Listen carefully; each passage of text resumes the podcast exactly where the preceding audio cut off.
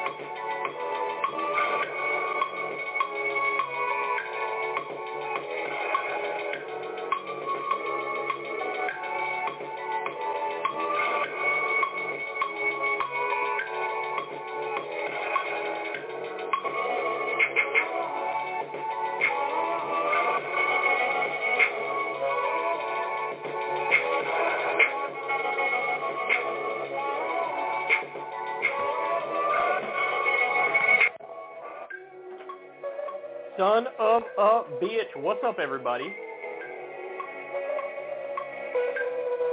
Welcome to the show, y'all. Welcome to the show. Um, so, today, I got a bunch for you, baby. I got a bunch for you. Um, so let me take a look at, at what I got lined up. What I got lined up for you. So uh, we got major concession from Ukraine to uh, Russia interesting stuff, and this has this has uh, some interesting consequences associated with it that we'll get into. Um, we're going to lead with that in just a second. The new concessions from Ukraine to Russia. We also have U.S. dollar supremacy is being seriously threatened for the first time in, in my life, certainly. Um, Trump shoves his foot in his mouth yet again talking about the war in Ukraine. Elon Musk gets involved. Uh, he loves injecting himself into controversial issues in the most hilarious way possible. Uh, one of my favorite stories today, there is a really heated Fox News debate on Fox and Friends about uh, Russia and Ukraine. And uh, you're going to be surprised to learn it actually was a decent debate. Like it actually was was good. Like I actually enjoyed listening to it. We'll talk about that. Um, the Senate passes a bill to make daylight savings time permanent, so we are going to rejoice. We're going to party like it's 1999, as the old song goes. And then um, I got some new polls on 2024 for you later on.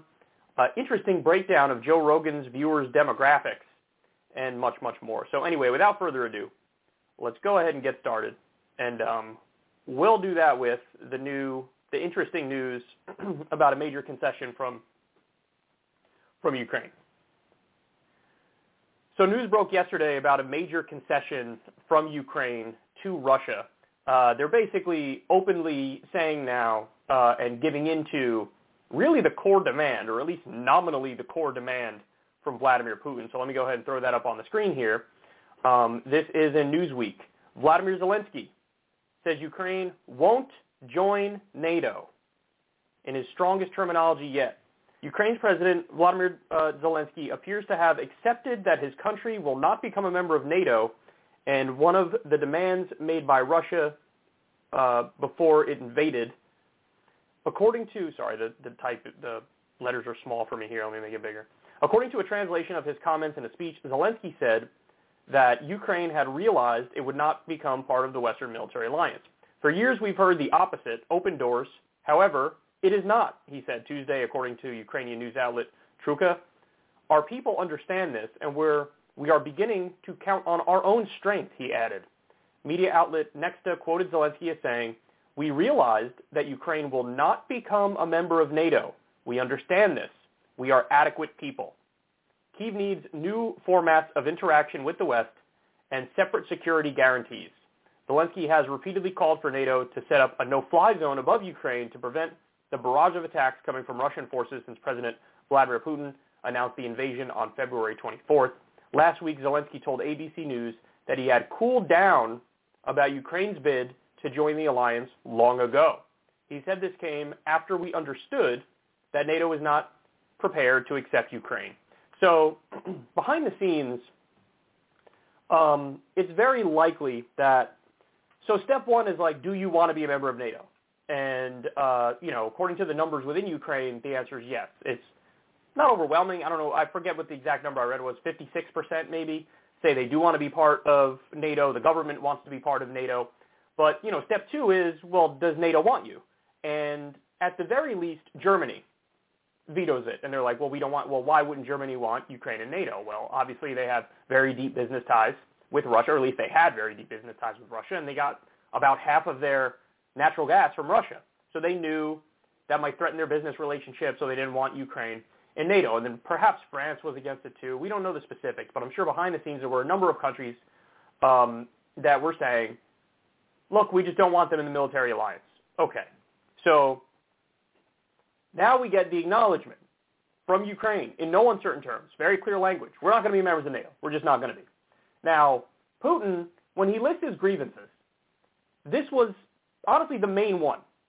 This is the main one where he says the problem is NATO has been expanding, and uh, hey, we have some red lines. One of the red lines is Ukraine can't be in NATO, and um, one of the arguments he gave when he decided we're going to go in, we're going to invade, is I got to do it because the red line is being crossed, and uh, they want to join NATO, and they might join NATO. So this is like a defensive thing on my part. That's one of the main points he made over and over. Now, notice something. At least as of the time of this recording that I'm talking to you right now, Russia didn't withdraw from Ukraine. But hold on, you got like what you say is your main demand, it just got met. And you didn't withdraw from Ukraine. So what am I supposed to make of that? What am I supposed to think of that? I mean, it looks to me like maybe that wasn't your main concern. If it was, well, here's an off-ramp, dog. Here's an off-ramp. And he didn't take it. Now, I bring this up for another reason, too. Zelensky kind of admitted also on February 21st, before the invasion, he said, Ukraine joining NATO is a dream. He said, quote, a dream. And it's probably not going to happen. In so many words, he said that. Now, this is the strongest language he's ever used, but he still used some pretty strong language and clear language on February 21st. Now, after Zelensky had already said that, Putin turns around, gives the speech about like, hey, we have to do this because of NATO expansion, and then invades. So the reason why this is so important is because it, it's now, it's not debatable anymore, guys. It's not up in the air. Now, can you say NATO is a part or was a part of the calculation uh, on, on the side of the Russian government to do this? I'm comfortable with that. You could say it's a part of it. But it clearly is not the whole story. It clearly is not the whole story.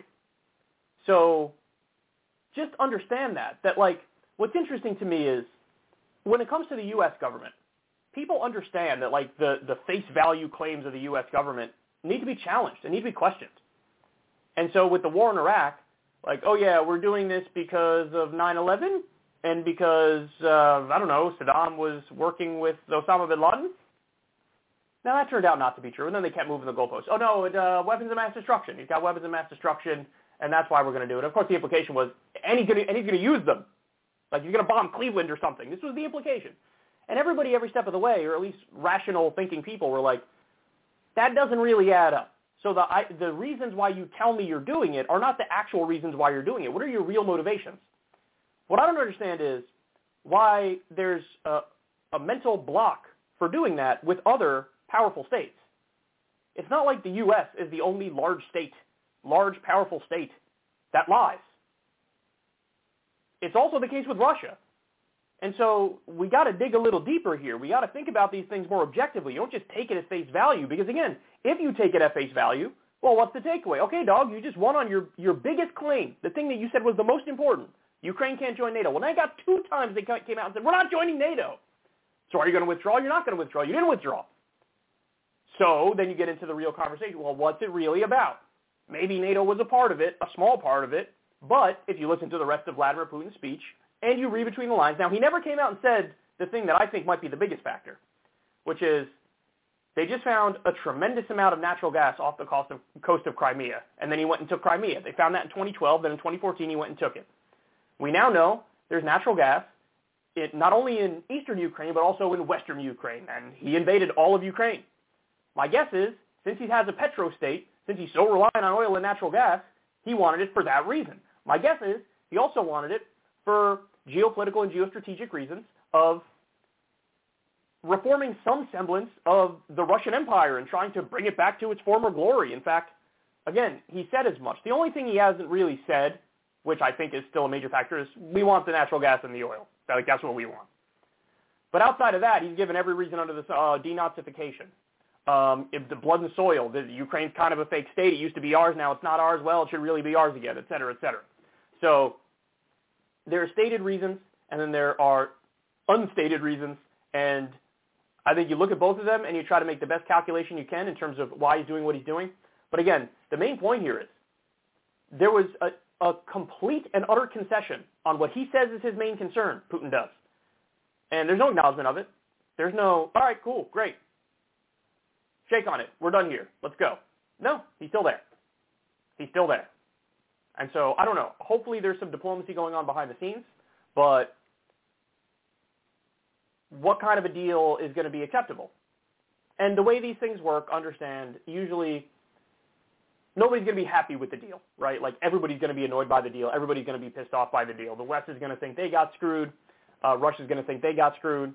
But you got to give people enough of something where they turn around and can, you know, say to their population, we had a total incomplete victory. Like that's the gist of it. Um, I hope there's some kind of negotiated solution. I hope there's some kind of off-ramp here. But, you know, it doesn't look good. It doesn't look good at all. And um, it's definitely noteworthy yet again that Zelensky comes out and says, you know what, you got it. On your biggest thing, you got it. No NATO. Boom. And um, troops are still there. There hasn't even been a, a slight de-escalation on the Russian side after Zelensky said this. So everybody needs to definitely don't spread the idea that it's all about NATO. Clearly it's not. Clearly it's not. Now understand, I don't blame you if you thought that at some point. I thought that at some point. I thought it was almost all about NATO. But then the more time goes on, the more you learn, the more you see the facts on the ground, you realize, uh, no, it's not. It's not. And the other thing it's definitely not about, I'll, I'll end on this point, is quote-unquote denazification. You know, hey, a lot of Nazis in Ukraine, and he's just going in there to take out the bad guys. Sounds a lot like hey, Iraq's got a lot of terrorists. We're just going in there to take out the bad guys.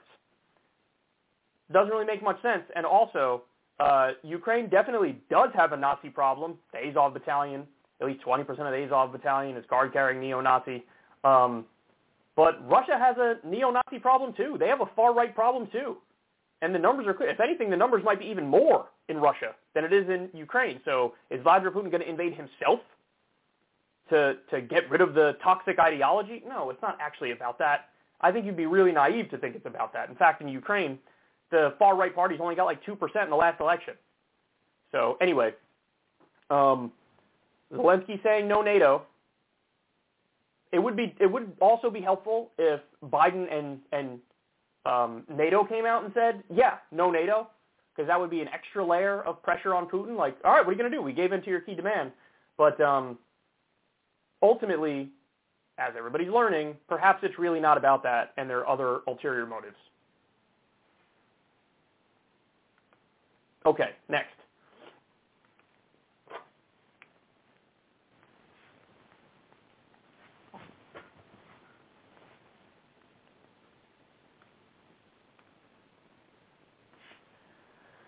Boy, oh boy, do I have a fascinating and terrifying story for you here. This is something this is something for real. So let's go ahead and throw this up on screen.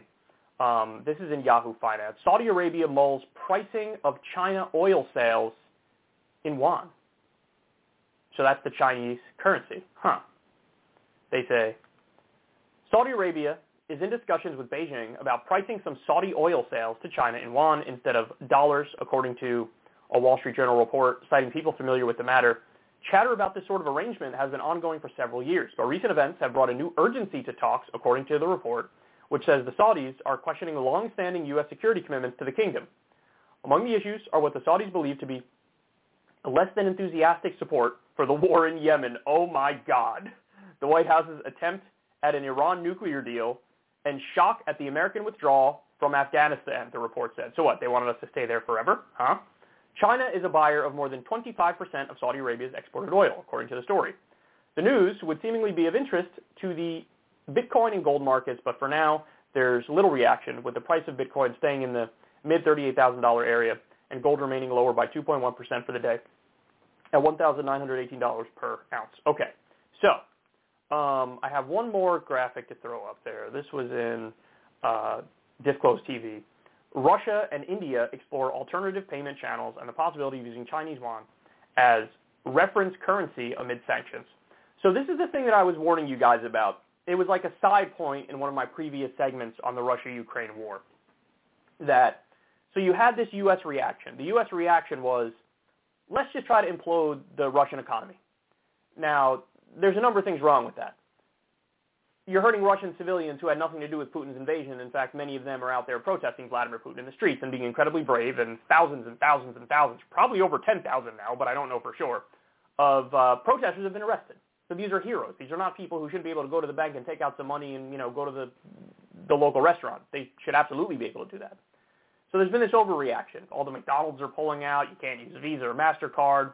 Uh, you've almost imploded the economy overnight. Um, but another side effect of that is this. When people look at the United States and understand that the dollar is the world reserve currency, they are, the U.S. has leverage. And, you know, in a sense, the world is beholden to our whims. And when we are willy-nilly about imploding entire economies of other countries, after a while, you're going to have some rumblings of, you know, I don't think these guys are being fair. I think perhaps they're being too punitive. I think I don't trust them. How do I know they're not going to implode my economy if they don't like something that my government does? And of course, all these governments around the world, they just care about self-preservation and power. And so that's when you get, well, let's have conversations elsewhere. And all right, let's talk to China. Let's see what China's deal is. Is China going to give me some sort of written guarantee that um, our country is sovereign and they will not weaponize the economy against us because then maybe we turn to China and use China's currency. And so now you're starting to see the rumblings of that and you're starting to see a, a coalition rise up. And that is a true and genuine threat to, to the dollar as the world reserve currency, to, to U.S. currency supremacy. It is absolutely a threat to that. So think about it. We got China, we got Russia. Potentially India would come along. Of course, you got Iran. And then now we're talking about the Gulf states. We're talking about the people who are supposed to be, you know, one of our closest allies. And then look at what they say, too. Their argument is, one of their arguments is, you're not supportive enough with the war in Yemen. The U.S. isn't supportive enough with the war in Yemen. First of all, ain't no war, bitch. It's a genocide. It's a genocide. You're bombing schools and hospitals and open-air markets. You're blockading the country. You brought about famine and starvation. You know, you are just massacring innocent people in Yemen. Ain't no war. Ain't no war. War denotes two sides that are, you know, are are adequately and effectively going back and forth. I mean, to the extent that there's a defensive posture from Yemen, it's barely there at all. The Houthis have nothing in terms of their power compared to you know, the power of uh, Saudi Arabia and the Gulf states, backed by the most powerful military in the world. And that's the thing, like, we've sent endless amounts of weapons to Saudi Arabia. Now, under the Trump administration, they were just like, take the weapons and use it for offensive reasons. We don't care. But under the Biden administration, they lied to the public in the U.S. and said, oh no, we're not arming them for offensive reasons. We're arming them for defensive reasons now. So we're not going to help them with the offensive stuff, but we'll, we'll still give them defensive weapons. That was a total lie. They're using those weapons however they want to use those weapons. There ain't no no defensive clause attached to any sort of agreement we have with them. That's just a posture to the U.S. public to say, see, we're more moral people. But apparently, just saying those words triggers MBS, triggers Saudi Arabia, the government, where they think, well, you're not enthusiastically supporting my genocide, so now my feces are hurt, so now I'm going to try to um, make sure you don't get enough oil, so oil prices are high, and now I'm going to run to Russia and China and cuddle up to them. And from the perspective of MBS, again, he looks at the world. This was a great point from Trita Parsi. He says, you look at the U.S., you look at Joe Biden, you say he's probably only got four years in there. Vladimir Putin's got a decade or more in power. He's an authoritarian leader. Now, the, the, the systems are obviously worse if it's some sort of authoritarian dictatorship, but in terms of, from the perspective of another dictator, he wants a long-term relationship with another country. So he thinks that's a, almost a better investment in a sense, a better relationship with somebody who's going to be there in a longer time. And why would I make a deal with the U.S.? The U.S. goes back on their deals willy-nilly like it's nothing. So why would I why would I continue to go down that path and have that relationship? And so now you're starting to see it, man. You're starting to see the rumblings. China's making moves behind the scenes. Now, you also have the Belt and Road Initiative. They're going into all these countries, Africa and in, in Africa and in other places, and they're like, what if we gave you some material well-being and built out your infrastructure, and then in return we get to sort of extract your natural resources? It's empire through another tactic, and a more intelligent tactic because there is more genuine material interest and well-being uh, for countries that join in it. So you have them expanding their sphere of influence, even though spheres of influence probably shouldn't exist. It's sort of an imperial notion. Um, they're expanding theirs, and now they're it looks like they're getting in a position for a currency war. At the very least, it's no longer a unipolar world; it's a multipolar world, and so you'll have, you know, two different systems that clash that are sort of jockeying for supremacy. And it would be China on the rise and the U.S. on the decline. So look, this was another reason why the sanctions couldn't have and shouldn't go overboard. You just can't do it because people aren't there. There's always a reaction. There's always a retaliation. There's always people going to look at that and and respond. And so, again, I had no problem at all. I was a big advocate of sanction Putin as much as possible, sanction the military as much as possible, sanction the oligarchs as much as possible. I love the seizing of the yachts and the offshore bank accounts and all that stuff. I think that's wonderful. But the over-the-top collective punishment, which tries to implode the entire economy, of course you're going to have other countries that are like, we probably got to get off the dollar as the world reserve currency because these motherfuckers are just, for any reason whatsoever, even if on paper it doesn't have anything to do with them, they're going to intervene and they're going to destroy your entire country. So they have people like the U.S. has countries scared of retaliation, and so they're looking for other options where they'll get more leeway. Maybe China will let us if we ha- have some internal conflict or we want to wage a war on our neighbor or whatever. Maybe China will let us get away with it, and maybe that's a better reason to be with them. So, U.S. dollar supremacy is low-key collapsing right in front of our eyes. And understand we're just in the beginning stages of it. You know, the rumblings are, are just starting and the moves are just being made. But they're certainly being made. There's enough reporting here. So you get China, you get Russia, you get India on board. That would be huge. They got India on board. You get the Gulf states. The U.S. is not in a position where it could just throw its weight around and make demands. The U.S. needs to actually think about these things intelligently and strategically. And um, clearly, I don't think any U.S. recent U.S. administrations have done that at all. I really don't. And there are consequences, man. There are consequences. So we'll see what happens, but this is just the beginning. We're looking at a potential currency war.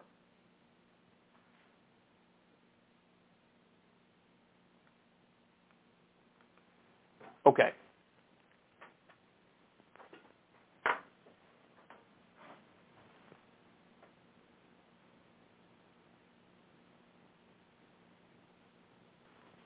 All right, let's continue.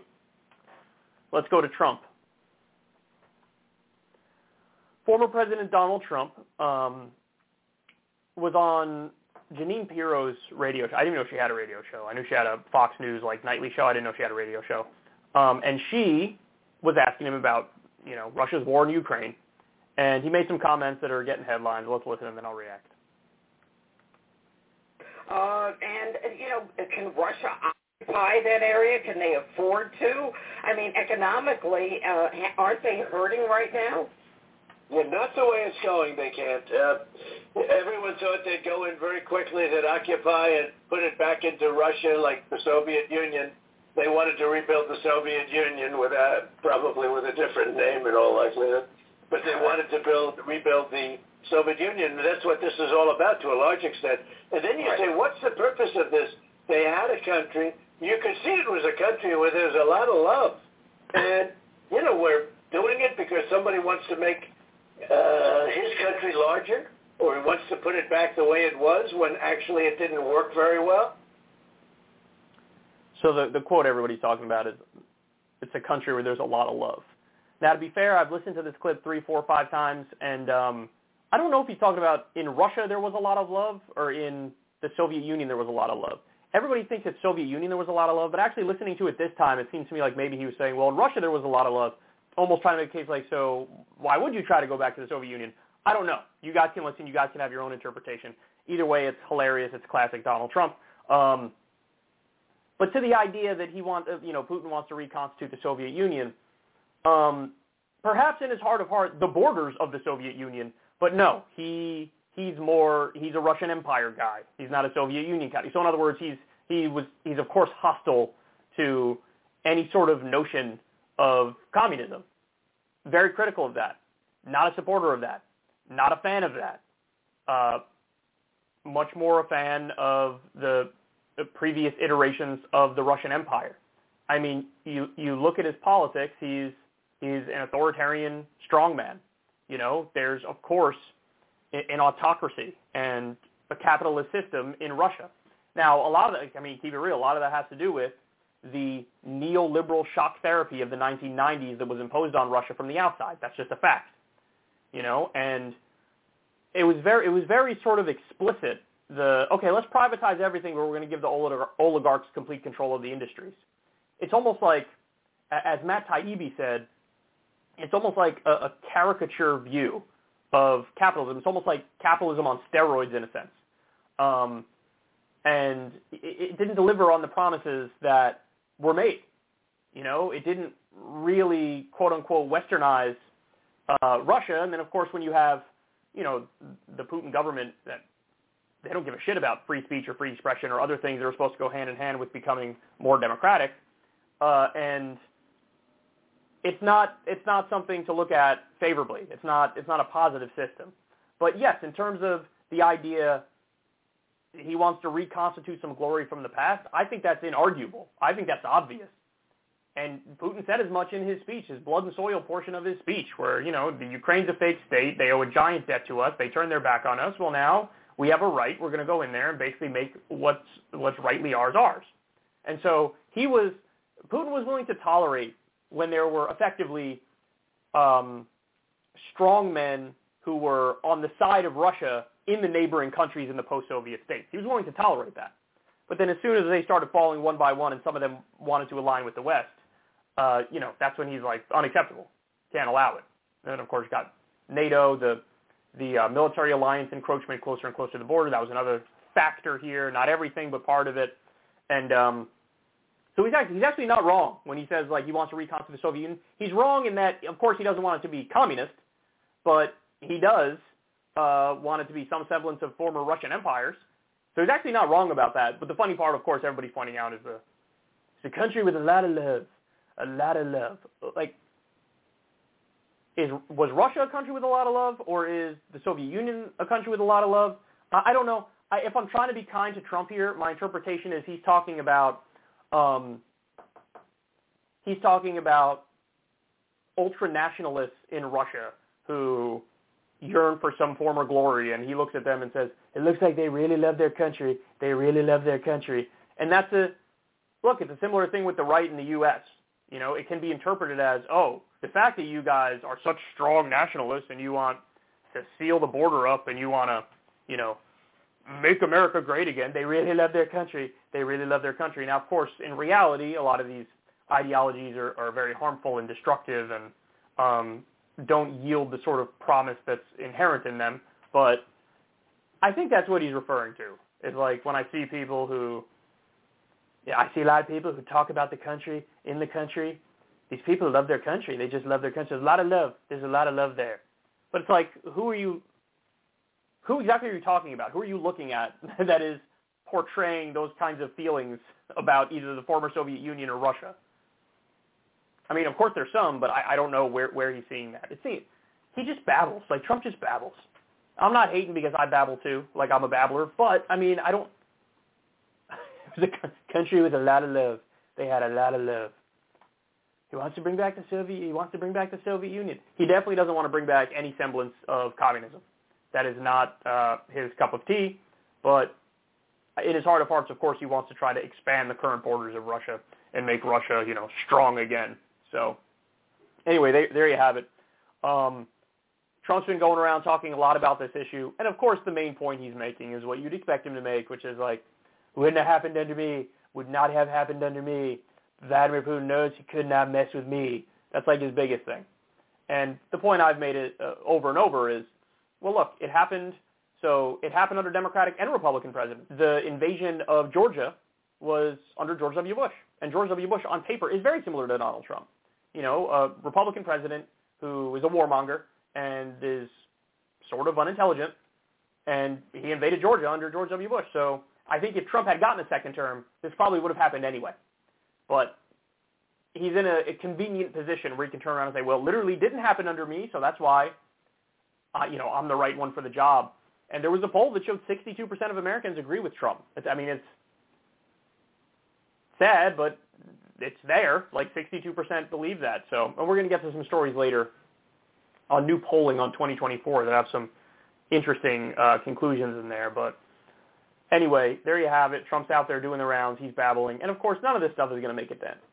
None of this stuff is going to make a dent because this is, in terms of Trump scandals, this one doesn't crack like the top 50, you know, and this was the news story of the day involving Trump. But there you have it.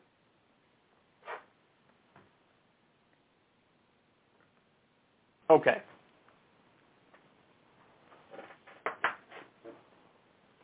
Let's talk about Elon Musk. All right, let's talk a little bit about Elon Musk. Um, there's a great, there's a, I regret to inform you, there's a wonderful rap song titled Elon Musk. And I heard it the other day in the car, and I was like, God damn, this actually sounds really good. So, I'm not, as everybody knows, I'm not an Elon Musk fan, uh, but the song is fucking good. I'm, it's not by Elon Musk. Some rappers have titled the song Elon Musk and he's he's sort of in Trump territory now, right? In terms of his Twitter use, but also in terms of the recognition by hip hop culture. If you got a song named after, so anyway, um, Elon Musk decided to make the Russia-Ukraine war uh, about himself, at, as he does. Let's take a look at this article here. Oh, actually, wait, no. Let's first look at um, his tweets, which are getting a lot of attention. So Dave Weigel said, what happened in 10 days? Because Elon Musk on March 4th said, hold strong, Ukraine. Hold strong. So this was early on, and he was like, okay, I'm on the side of Ukraine. Well, now, March 14th, he says, I support the current thing, and it's a picture of an NPC, you know, like an unthinking individual, and it's got a flag, it's got the Ukraine flag. So on the one hand, he was, I stand with Ukraine. Now he's like, okay, this is getting too bandwagony, and like almost everybody agrees, so now I need to be contrarian and say, I support the. You guys are you guys are, are weird, and you guys are sheep and lemming because you support the current thing. Ridiculous. So this is this is what the guy is uh, is doing. He's a he's a big time shit poster. He messes with people. And by the way, that the second tweet from uh, from Dave Weigel is actually good. There, he said, "I guess the sincere Ukraine position got scanned as cringe, so Musk had to reverse virtue signal." That's exactly right. I think he nailed that. Um, but this is only part of the story. This is him, you know, contradicting himself on the issue. Um, clearly, he's he's more interested in like the public reaction and reacting to the reaction than he is like the facts on the ground. That's obvious. Now, I will say he did do a good thing where he has um, what's it called? His like Starlink internet system that, according to reports, I don't know if the reports are true. You guys would have to tell me if anybody's on the ground in the area, which God bless you if you are uh, but that he got that active over Ukraine. So that's helping people in Ukraine to have internet access. So if that indeed is true, and if he indeed came through on that, okay, that's that's great. Like credit, full stop. Um, but then we get this story. This is in the Hill.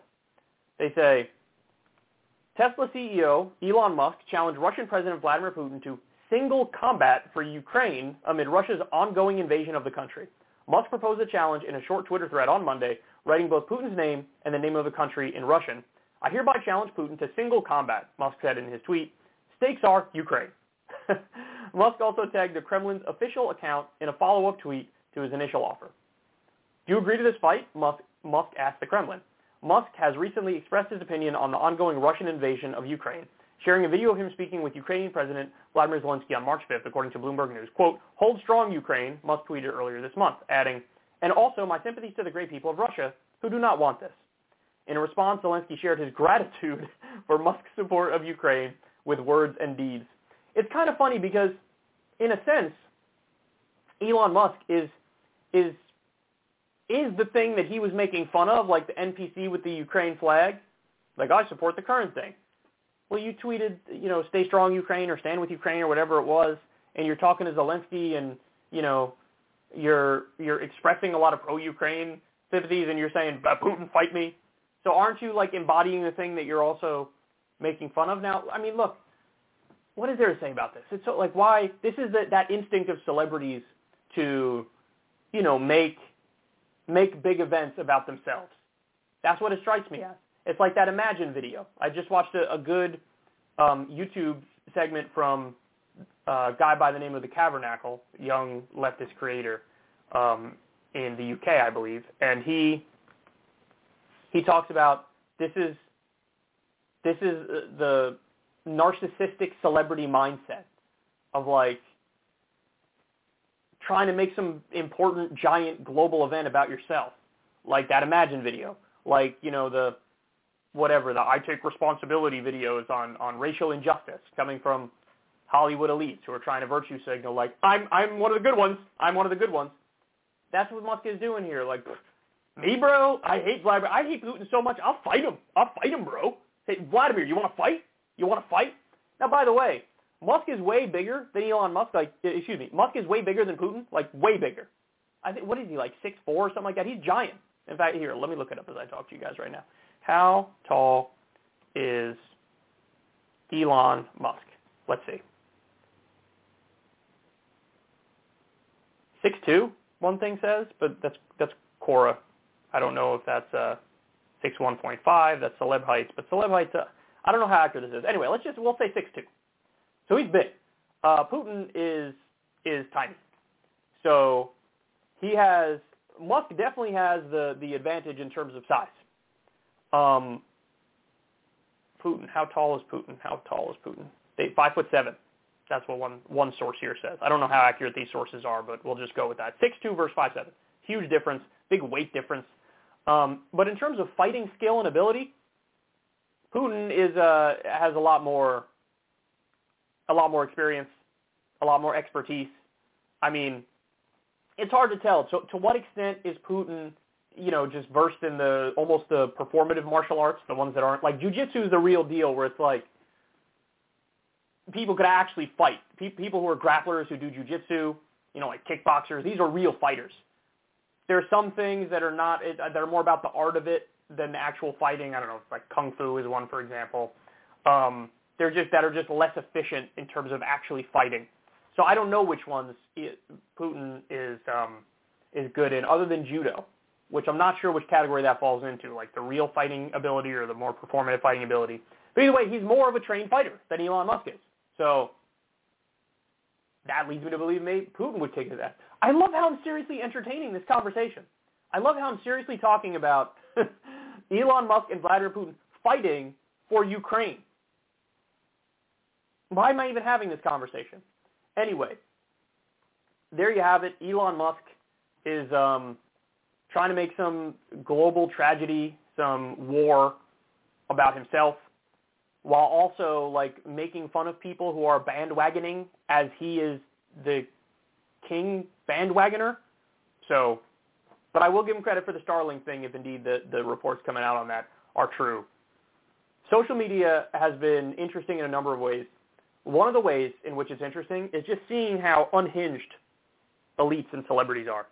You know, like just getting that tapping into the minds of these people 24/7 has not been good, has not been healthy.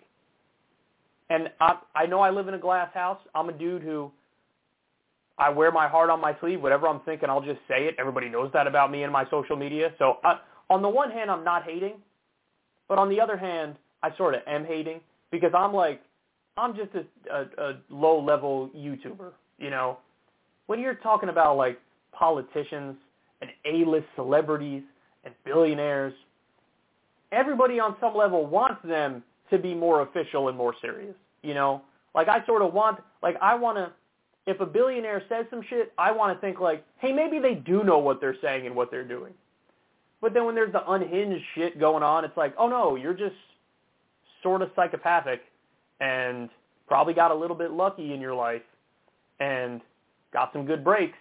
And maybe you're smart in some very, you know, limited capacities, but those capacities ended up taking you a very long way.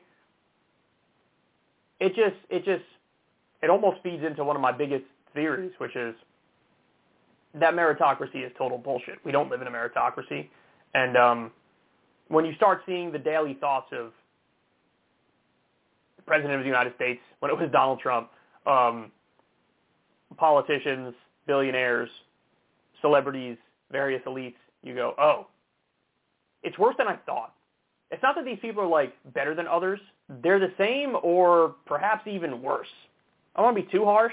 Maybe that is too harsh, but there's something unsettling about seeing some dude who's like one of the most wealthy people on the planet almost have daily meltdowns and just flail around and make some global tragic events about himself. So anyway, Elon, get it together.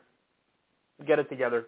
Keep doing some good Starlink shit for them, but don't uh the goofiness is is is unbecoming to say the least. Okay.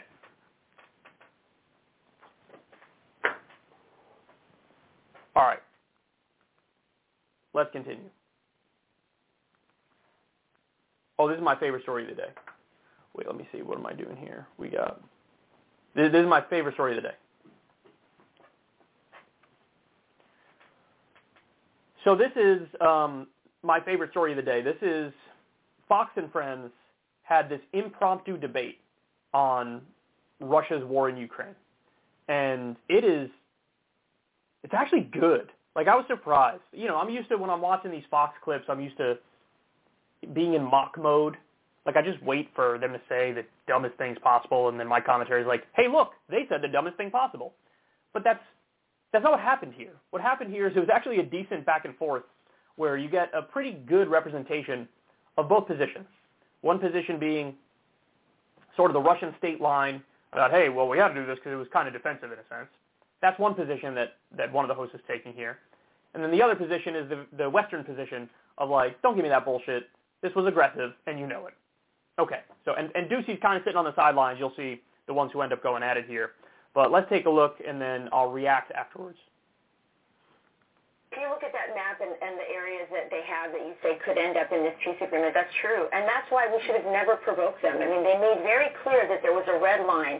The red line was a neutrality for Ukraine, that they could not enter NATO. And in the end, when they get this if they get this peace agreement, in the end, that's probably going to end up being the case anyway. No. I bet ten. I bet. I bet you that one of the conditions will have to be that Ukraine you know, promise to remain neutral, will not be part of NATO. Well, I'll tell you what, you can never give in to what Russia wants other nations to do. Uh, well, you, you decide, they're going to decide well, to go we, into NATO or go into the European Union when they're, they're a European society that wants that. Well, we have a, we have a Monroe Doctrine, and I think we would be very concerned about this kind of action in our hemisphere. I think he said, keep it neutral, and, and in the end, probably Ukraine is going to lose more land because of this. Again, the, the, the main problem here, as you see, and, and as we discussed, well, no, actually the main problem is still China. And now we've created a bigger bloc. China and Russia together. This is why our policymakers aren't thinking long term. Right. Provoking this this war has brought our two enemies closer together. the war. No, They no. provoked the war. Well, they had a red line, and we had a, an agreement in November They with make a red line in agreement. other countries, Rachel. It's not up to them to make a red line This in is this is the fate of the geography of Ukraine, and they could have remained a free country. We could have armed them. We could have actually. Right, no, no, you understand. Russia got their way. They lost their stooge in an election. The minute they lost their stooge in an election, it had nothing to do with us. They took Crimea and the two Donbass regions. And they said, we're going to do more unless you put our guy back. We go, not only are we going to put your guy back, we're going to have more elections. And then Zelensky beats Poroshenko, and now he established himself with 70% of the vote. Why should a democracy give up because Vladimir Putin's a lunatic? Well, what is happening on the It's ground? the reality. He is who he is. It's Uh, called realism. Yeah, but realism is Zelensky's a real person too. And so are the people of Ukraine, are real people that have a right to their own you can, destiny. you can feel very bad for what is happening to the people of Ukraine, and you can also say that this was a preventable war in the end. And that, by the way, in the in the two weeks leading up to the war, when we kept saying they're going to come in, they're going to, why are the peace talks happening now after this country has been decimated and millions of people Oh, are, there were tons left of talks. They weren't sincere in any of their talks. There were talks with Macron. I- I- there were talks with Zelensky. even- There was talks with. Uh, there was talks with. Uh, with how many talks did Biden have with? Uh, My, my point is, I think our diplomats have been, um, their, their diplomacy has been anemic in this entire situation. Well, what That's is my happening Vladimir What is Putin's happening fault. Period. Jeez. Look, that was interesting. That was an interesting back and forth. If you don't think so, watch it again because it is. Okay, so let's go from the top here. Um, she says, and I don't remember her name. What's her name? Something. Is it Campos Duffy or something? Let me look that up real quick. I'm probably not going to get this. Uh, Rachel Campos Duffy. Oh, I, I got it right. Wow. Wow. I'm, I'm genuinely shocked that I got that right. Anyway, so uh, Rachel says, she starts by saying, we never should have provoked them. And what she's referring to is NATO's expansion to Russia's border, provocative action, almost prods them into some sort of military response at some point, right? That's the point that she's making. But if you look at Kilmeade's face as she's talking about that, he's like, he doesn't buy it at all. He's like, this is bullshit. This is the, the rationalization for the aggression. Um, then she, uh, we get Russia can't tell a sovereign nation what to do. That's what this is what Kilmeade said. Look, Russia doesn't matter what they think about what Ukraine should or shouldn't do. They're their own sovereign nation. Um, so the point he's making, which is true, is that this idea of a sphere of influence is bullshit. It's this imperial notion, right? Now it's also part of a realist foreign policy view of like that's just the way the world works. The bigger, more powerful countries kind of have control of the countries that are nearby them in a sense, right? So it's, it's the realist view is spheres of influence are real a heart attack, but his view, he's at least in theory here, he's espousing the more principled, small d democratic position of like, no, that's bullshit. We shouldn't accept that framing. Russia can't tell a sovereign nation what to do. Now, of course, the interesting point to make about Kilmeade here is he would never accept that logic for the United States. Like he accepts, when it comes to Russia, he accepts the notion spheres of influence are bullshit and you shouldn't and, and can't tell sovereign nations what to do. But if we were talking about the U.S. and our hemisphere, he would never apply that same standard to us and say like, well, we shouldn't have direct influence and, and say and control over what's going on in South America or what's going on. Cuba is a great example. They're directly in our sphere of influence. We've been trying to meddle with them, you know, ever since the Castros took over when there was the revolution. And he's never said, oh, in principle, we can't do this because that's not fair. No, he buys into like, oh, they're a dictator, they're terrible, we should probably do things to undermine them and or overthrow them. So he's not consistent in his logic there, but at least in terms of, if he was, he'd have a point. If he says, hey, spheres of influence are bullshit, including our own, well, then it's like, okay, you know, you got a point there. Um, and then you have, um, Rachel says, we have a Monroe Doctrine, and we wouldn't accept this here. So her point is, if there was a Russian military alliance right on our border in, in Mexico or Canada, we wouldn't accept it. And that's a fact. And on that point, she's right. Like, we wouldn't accept that. Now, again, but then the question, the question gets deeper because it's like, should we accept it? Like, if we take the logic of spheres of influence being bullshit, then if Canada and Mexico freely decided to do a military alliance with Russia, then you'd have to say, all right, it is what it is. There's nothing we can do about it. Now, as long as those countries don't attack us, then it is what it is. And and we are in no position to like forcibly make them not have that military alliance. You understand what I'm saying? See, this is why this is interesting. There's layers of, of nuance and interesting, you know, different positions and, and theories involved in this conversation. Um, and then and then you get she says the U.S. is provoking this war for a second time. And he, he snaps and says, we didn't provoke the war. They provoked the war saying, don't blame us, don't blame the West. It, it is absolutely 100% Vladimir Putin who decided to do this. It was a decision, and he made it. Um, and then they get into the, shockingly, they get into the history of um, what went down in, in Ukraine. And Kilmeade frames it as Russia lost their stooge in an election. And, and then they basically flipped out and were you know, funding separatists in, in the eastern portion of the country and basically trying to stage at some point an eventual takeover of some degree, whether it's a, another pro-Russian puppet government or they literally take the eastern portion of the country or whatever. But his point was Russia lost their stooge in an election, talking about um, Yanukovych, and she didn't respond to that. But actually, it's interest, it, it's important to get into this claim a little bit too, because the people who are more on the pro-Russian side say it was a coup that Yanukovych wasn't fairly uh, deposed, that they tried to impeach him, but they were a few votes short on the impeachment, and so it doesn't count as a legitimate impeachment, and so it really was a coup, like a pro-Western coup. That's the point that the pro-Russian side makes. But the Western side makes the point that, okay, so we didn't have the votes to impeach Yanukovych, but what happened is Yanukovych called for elections and then fled the next day to Russia. So before they even had the elections, Yanukovych was going, going, gone. So they look at it as like, ain't wasn't no damn coup. He left of his own volition, free of his own volition.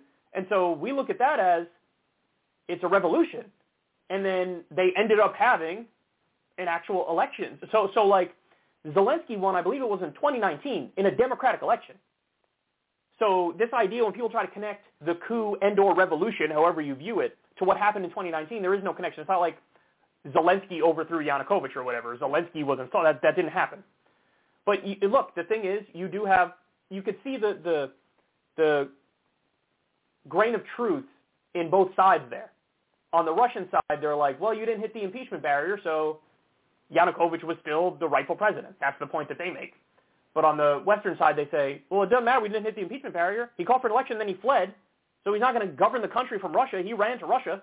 so what do you want us to do? We we move forward, and eventually we had the ele- had elections. So point is, you can see the the take from both sides on that when you look at the history of it. Um, and then Kilmeade talks about how Russia was never serious about any of these talks, like it, because Rachel's like, we gotta have, we gotta use negotiation and diplomacy, and we gotta find a solution. We gotta find a way out of this, which is true. That's absolutely true.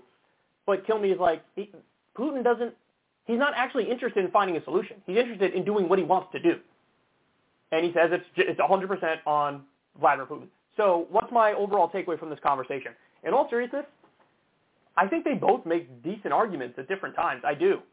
Um, I don't think Kilmeade would apply the same logic he uses, the same standard he holds Russia to, that he would hold the U.S. to that standard. He wouldn't at all. But you could see what, what Rachel's instinct is, is I want to try to find a way to blame Biden. That's her instinct, and the West. And Kilmeade's instinct is um, official baddie nation, very, very bad. We don't like the baddie nation. They're authoritarian, and they threaten global order and stability. So bad, bad, bad, bad, bad. And again, there's, I think there's a number of things they say on both sides here uh, make sense. And I, I will end on this point, though, because I do feel like this is really, really important. In the end, I think Rachel's uh, main argument fails in a very key respect, which is she starts talking about NATO and how, hey, we provoked this, et cetera, et cetera. I would have agreed with that, you know, not too long ago. I would have said maybe that's the primary motivating factor here. But the fact of the matter is, on February 21st, before the invasion, Zelensky came out and said, it's a dream for Ukraine to get to NATO. I don't think it's going to happen. And then we just, I just covered the story today. You had Zelensky come out again and say, in no uncertain terms, Ukraine's not going to be in NATO. It's not going to be in NATO. It's just not. It's just, we're just not going to get into NATO. It's just that simple. So if that was the main concern of Vladimir Putin, and that is really why he's doing this. Well, you already won on the thing that you say is your biggest issue. You already won. It is a full concession. So are you going to withdraw? You're going to withdraw, right? Oh, you didn't withdraw. Huh. Interesting. So maybe it wasn't all about NATO. Maybe NATO wasn't even the majority factor. Maybe there's ulterior motives. And so that's where Rachel's argument ultimately comes up short. I never would have expanded NATO in the first place because I don't want to give them any sort of um, potentially understandable argument for doing what they're doing. I never would have expanded NATO to their border, so they wouldn't have a claim of like Western aggression and we're just defending ourselves from it. Uh, but the fact of the matter is, there are other reasons here. I mean, Putin was very clear in that speech. Other than the NATO thing, he did the blood and soil portion of the speech of Ukraine's a fake state. It used to be ours. It should be ours. They owe a debt, of, a debt to us. They turned their back on us. They went to the West. Now we're going to make the situation right, which is you should really be part of us. So he made that argument. And then, of course, the elephant in the room is there was a tremendous amount of natural gas found off the coast of Crimea, and then Putin took Crimea, and now in eastern Ukraine and western Ukraine, and Putin's trying to take Ukraine. Hmm, I wonder if the oil and natural gas has something to do with it. Hmm. No, it, it can't. It definitely can't, right? Can't have anything to do with that. In the U.S., everybody understands, hey, Iraq, maybe a lot of that had to do with oil. But with Russia, it can't be that, even though they're a petrostate. Don't be naive, dog. Don't be naive. And, of course, one of the other cover stories is denazification. Yeah. Uh, don't get it twisted. Ukraine does have a neo-Nazi problem. I mean, the Azov battalion is part of the National Guard, and they admit that about 20% of their people are card-carrying neo-Nazis. Now, I think the number is actually higher in the Azov battalion than neo-Nazis, uh, and there are some national heroes in Ukraine that are Nazis. I mean, it just is what it is, right? But the idea that this is the reason why Putin is doing it, definitely not true because Russia also has a neo-Nazi problem. There, there are neo-Nazi groups and neo-Nazi fighters and neo-Nazi brigades and shit in Russia. So is Putin going to invade himself? Did he even purge the own extremists from his own ranks? No. So it's got nothing to do with denazification. That's just, one, again, one of the cover stories. But anyway, uh, I think you get the gist of it here. Interesting debate. I think they both make good points at different times. Um, and I'll leave it up to you guys to determine what you think makes sense and doesn't.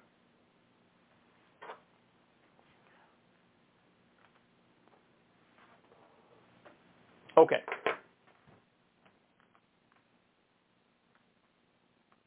Let me take a break. When we come back, we got Rachel Maddow versus Keith Olbermann, and then the Senate does one of the best things that they've ever done in my entire life. Stay right there, y'all.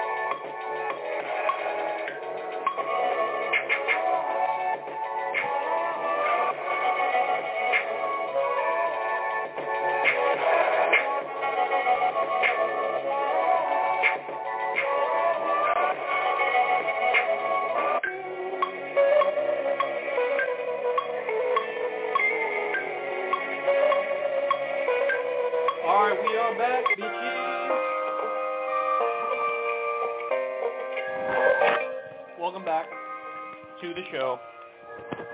Welcome back to the show, y'all.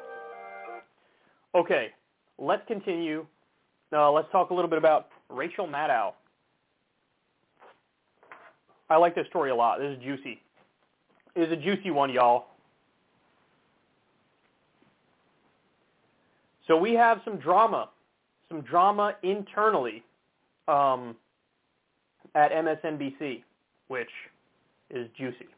Um, Daily Beast says, exclusive, MSNBC and Keith Olbermann were in lengthy discussions to fill the Rachel Maddow void on the network until Maddow vetoed him herself. Maddow vetoed Keith Olbermann, um, and he gave her her start, or at least that's what, how the story goes. Keith Olbermann, who shaped the network's liberal voice before being canned more than a decade ago, was in lengthy discussions with NBC Universal CEO Jeff Shell and news boss Cesar Conde to return to MSNBC and take over the key 9 p.m. time slot, the former Countdown host told Source Material. But any dream of an Olbermann reunion was squashed when Maddow recently signed a massive $30 million deal to work less and transition out of her nightly broadcast, stepped in to personally veto him as her successor. Quote, I offered to have her production company produce the show, would give her some proxy control, and a fuck ton of money, but she and former MSNBC chief turned consultant to Maddow's production company, Phil Griffin, refused. Olbermann told Source Material, claiming that the network also offered him a show in 2016. Quote, I, I do not expect to continue negotiations with the successors to this management team, he added. Management is worse than asleep at the switch. MSNBC declined to comment in response. Maddow's rejection of Olbermann as her replacement is especially noteworthy considering the role he played in turning her from an Air America radio host into his protege as an MSNBC regular and eventual star voice of the channel. While the pair were friendly during Olbermann's glory days with the network, their relationship has soured in recent years. Okay, so they go on to explain, you know, why the relationship soured, or there's a separate article that explains why their relationship soured. He had been going around and basically saying like these people never give me credit. I made them. Like I turned them into what they are and who they are, not just Maddow, but he also brings up Steve Kornacki and he brings up some others. And, you know, in one of the articles I read about this, they were like, it's not even true, the thing about Steve Kornacki. Like, Steve Kornacki had already been in the business for a while. He had done shows in various different places, and he'd been a contributor for really long. And then, you know, eventually at some point, Keith uh, may have given him some sort of a shot at something, but he was already well established, and Keith made it seem like I took this guy from nothing and made him into something. So Keith was stretching the truth there. I don't know the reality in terms of Rachel Maddow. I don't know how directly Keith Olbermann played a role in making Rachel Maddow Rachel Maddow. Um, but I do know this. I do know this, and this is um, back when I was with the Young Turks. Behind the scenes, I had a number of discussions uh, with Cenk Uygur about various things, and one of the things Cenk really impressed upon me is that Keith Olbermann is an absolute psychopath. That like off air, he's impossible to deal with. Just incredible, like next level diva, incredibly demanding of people, incredibly ungrateful. Like this is the stuff that I've heard. And now how true is that? I mean, I don't know. I tend to think there's at least some truth in that, if not it's the total truth. Um, but Maddow vetoing him is interesting for a number of reasons because it's like, well, why? Why did you? Uh, is she doing it for that reason? She knows that he's a menace and she doesn't want to put whatever the staffers who she may like or whatever through it. Is that the reason? Uh, do they think is it a business decision? Like he's such a loose cannon, he might do the show for a month and then he's gone. That's possible. He he sort of has a track record of going places and then leaving abruptly, whatever. Um, or is it more of a selfish thing where Maddow's like, because Maddow's the number one, was the number one rated show on the network by far. Um, is it a situation where Maddow feels like if he comes in here, he's going to be my ratings? And I don't want that. There have been people who've made decisions like that before. You know, it's like the classic comedian story of like a comedian wants a shitty opening act to then make themselves look better. You know, a lot of comedians don't do that. A lot of comedians just love funny and they don't care who they're following. But some comedians are selfish enough where it's like, give me somebody who I shine after. You know, so I don't know. But the the part that's most interesting to me is, of course, just the raw politics of it. Because as bad as Rachel Maddow is, and I, I think she's bad. I mean, there was a time when she was good. She she went after Obama for continuing the Afghanistan war and doing the surge and all this stuff. There was a time when she was good. Like she was more married to the policy stuff than to the Democratic partisan rah rah cheerleading stuff. But then eventually, over time, it became rah rah partisan cheerleading. And of course, she seemingly sided much more with Hillary than Bernie and that election, and the left sort of totally abandoned her on that front because that choice was obvious. I mean, it it wasn't difficult, you know. Um, but as bad as she is, his politics are actually way, way, way, way worse. And I know you're probably thinking, well, hold on, she's like, in a sense, Maddow's like was like the left wing version of Alex Jones because she was pushing RussiaGate on a daily basis on her show, and she was. That's true, and and she was wrong, obviously. Uh, but Keith Olbermann is that on steroids. Keith, I went back, it, as I was reading this article, I decided I want to go back and see, because Keith Olbermann did a GQ show at like the beginning of the Trump era. And I wanted to see, is it as bad as I remembered it? And it, it's actually worse than I remembered it. One of the segments I watched was Keith, so remember when Hillary Clinton made that co- basket of deplorables comment? And the specifics of that comment, Hillary said, look, about 50%, about half the Trump supporters are quote-unquote a basket of deplorables, meaning they're TFGs. They're unsalvageable. You know, it doesn't matter how convincing you are, how many facts you show, you're just never going to convince them, right? Keith did commentary on that and said, Hillary, you are fucking wrong. You're wrong because the number ain't 50%. It's 100% of them are deplorables. Well, hold on. Wait. Now, I don't remember the exact numbers, so don't quote me on this, but I think it was like 6 to 8 million people were Obama voters who then went to Trump. Are they deplorables? Are they all deplorables? So everybody who voted for Trump was voting for the racism and bigotry. There was not a single person was like, hey, he said he doesn't want to outsource my job, and I feel like my job might get outsourced. I'm going to vote for him. It's that kind of politics, that kind of like incredibly partisan, idiotic politics that is just, I'm allergic to it. I'm allergic to it. You have to be in the business of persuasion. You have to be in the business of treating human beings like human beings. That doesn't mean you can't have righteous indignation and anger when necessary, but if your righteous indignation goes to 100% of the other side, then you're, you're admitting, I would like to permanently lose, please. Thank you very much. Because uh, Hillary didn't win. So if you want to like take a, a snapshot of that time in history and freeze it, and the Democratic supporters stay Democratic supporters, and the Republican supporters are just a basket of deplorables who are irredeemable, well, then it's like you're admitting I would like to lose in perpetuity. I don't want to change anybody's mind. I don't want to persuade anybody. I don't want to actually move in the right direction. I don't want to look at the overarching, uh, you know, features of the system which got us to this point. I don't want to put the blame where it should go, which is on billionaires and corporations and the corruption of the system. And I just want to talk about how people who disagree with me are bad. That was Keith Olbermann. That was Keith Olbermann. And everything was, you know, you know him. Everything's hyperbolic and performative. Now look, don't don't get it twisted. There was a time when Keith Olbermann was a voice in the wilderness. There was a time when I, like again, when I was first getting involved in politics, I sort of looked up to him because he was the only one who was out there just rallying against George W. Bush in the Iraq War, and it seemed like it was so brave because nobody else was saying it, and he was saying it on mainstream media. He was leading the charge on that front. So I remember watching him being like, God damn, he's good. This is so principled. This is so on point. This is so brave. He's he's he was you know just booming with confidence. But then you know you you realize in retrospect he wasn't doing it because of like a real principled anti-war position. He was doing it out of really just rank partisanship and self-aggrandizement and narcissism. And it's like, oh, okay. Because then all those bad qualities over the years came out and he looked like the goofball that he is, you know? So, I mean, back in the day, Keith, look, I'll give, like, I'll always like that stuff. The, the, when he was rallying against war when nobody else was, I'll always appreciate that and respect that. But what happened to him over the years, he became insane. And Maddow is also insane, but to a lesser degree. And I'd be very curious. I would love to be a fly on the wall with Maddow explaining her real reason to somebody. Here's why we can't have Keith. But it would have been crazy to see what would happen. I mean, he would become public enemy number one of the right if he was back on MSNBC every night.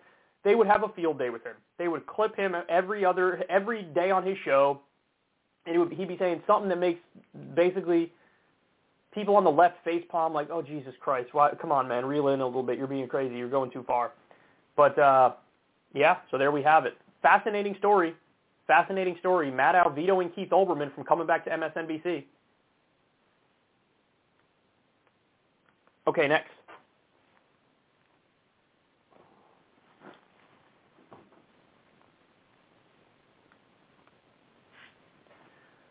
Oh, it is time, baby. It is time, it is time. I am one happy boy today. I am happy. Um, the Senate has passed a bill through unanimous consent, by the way, to permanently keep us in daylight saving time. Now, let me explain to you what that means, because some people don't, you know, they might, it's easy to, to not understand what that means, because it sounds like, wait, are they making it so that we permanently have to switch the clocks? Is that what they're saying? No, that is not what they're saying. What they're saying is, let's keep the clocks year-round as they are. But it's even better than that, because they're not saying do it on standard time. Now, the reason why I'm not a fan of standard time is because that's when the sun sets earlier. That's when the sun sets earlier. So, you know, I, I live in New York at least half the time, and when I'm here, sun sets at, you know, 4.30ish in the dead of winter. And it is fucking miserable. It is so, it, it's just, it's horrible. You don't want to do anything. You don't want to go anywhere. It's cold. It's dark. It's sad. All I want to do is lay on a beach and have some sun on my face and go hit some golf balls and some tropical ass beautiful weather. And it's just, it's the worst. It's the worst. So what they're saying is let's do daylight saving time year round. And daylight saving time is when the sun sets later. So now, look, it's not just, I'm somebody who, my mood is more tied to the weather, I think, than most people based on conversations I've had with people over my life. I mean, I am like linked up with the weather like nobody's business. I've never once in my life taken for granted a beautiful sunny day that's 70 degrees. Never once. It's all, every time I'm just like, oh, this is the best thing ever. Oh my god, I love it so much. Uh. I definitely have a little bit of that seasonal depression shit going on. Um, but understand, this is not just about that, which that part is massively important. It's also about there's been studies on this, and the studies are there are all sorts of health problems that are associated with when the sun sets earlier. All sorts of problems. And then when you keep changing the clocks back, forth, back, forth, back, forth, there are problems with that. So sometimes you lose an hour of sleep, sometimes you gain an hour of sleep. But when you lose an hour of sleep, oh my God, people, there, there's like an increase in heart attacks and strokes. Um, of course, the when you the sun sets earlier, there that's linked more to seasonal depression and anxiety and all these. So there's psychological downsides. There's literal physical downsides. And um, this eliminates that. It eliminates that. And the reason why this is so great is that what would seem like the quote-unquote logical thing to do would be keep it on standard time year-round because the standard time is the quote-unquote real time. But they're saying, no, fuck the real time. We all like it when the sun sets later, so let's just have the sunset later year-round. Yes! Yes! Congress, unironically, this is the best thing you've ever fucking done. Thank you very much. Now, actually, I said Congress. I don't mean Congress. I mean the Senate. The Senate passed this. It has to go to Congress, and then Biden has to sign it. But you had unanimous consent in the Senate. So, like, literally everybody's like, that's what's up, dog. Let's do this. So let me actually, before I continue, let me go ahead and just show you the tweet and the video real quick. Um, this is the moment that it passed. I ask unanimous consent that the Rubio substitute amendment at the desk be considered and agreed to, the bill as amended be considered read a third time and passed, and that the motions to reconsider be considered made and laid upon the table. Is there objection? No. Without objection, so ordered. Thank you, Madam President. And uh, as the day goes on, I, I look forward to others will be coming to the floor here in a moment. You'll see it's an eclectic collection of members of the United States Senate in favor of what we've just done here in the Senate, and that's to pass a bill to make a daylight savings time permanent. This is like the first time in my life I've enthusiastically agreed with Kyrsten Sinema. Because she's a corrupt goon. She's the worst of the worst of the corporatists. She just serves big pharma and all the industries and screws over working people. Uh, but she's right on this one. Now also, Marco Rubio has led the charge on this one. Marco, thank you. Again, probably first and last time I'll ever agree with Marco Rubio on anything. Um, I think Sheldon Whitehouse also led the, I think it's the Rubio Whitehouse bill. Thank you, thank you, thank you, thank you. Happy days, dog. Happy days. This makes me happy. You know, this makes it so that the sun will never set before 5 o'clock in New York. That, like, I can't tell you how big that is. Because you could sort of deal with it. When the sun's setting 5 or later, you could sort of deal with it, you know. as soon as that shit dips before five o'clock, it's like, uh, uh, like my body, sh- I, like, humans maybe are supposed to hibernate. Like that is sort of my feeling when every single winter when it rolls through in the Northeast, every single time I'm like, I don't want to do anything. I don't want to say anything. I don't want to get out of bed. I hate this. I feel shitty, you know, and it makes me think, hey, maybe I'm not made to like get my ass out of bed every single time the temperature dips below like 45 degrees and and it's dark. So anyway, I know people are listening right now, listening to the show in Miami. If you live in like Miami or Phoenix or Southern California, comment in the comment section. Can you relate at all to what I'm saying? Probably not, right? Probably you probably think I sound like a crazy person right now.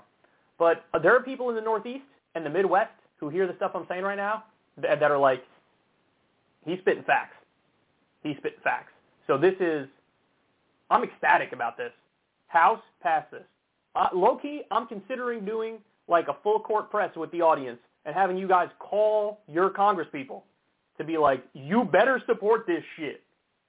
it, it, everything depends on it. Everything depends on it. But first time in a long time, credit to the Senate, and uh, we'll see what happens from here. I think uh, I read that uh, if it get, goes into, if it gets passed into law for real, if it gets through the House and then Biden signs it, um, it's still going to be until 2023 is when it would change because they have, you know, there's all sorts of systems for various industries that are pre-programmed up through 2023. So they'd have to stick with the current schedule until 2023, and then after that, there'd be we'd have permanent daylight saving time. I'll take it. I'll take it. So anyway, ironically, rejoice. Everybody be happy. We should be dancing in the streets. It is a beautiful day.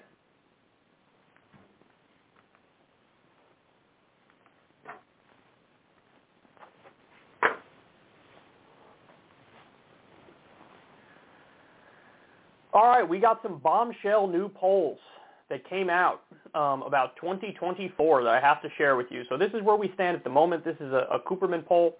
Um, Biden and Trump are dead tied at 44%. Dead tied. 44% each. Uh, Trump and Harris. Trump is beating Kamala Harris, 47% to 43%. You have um, Trump versus Clinton.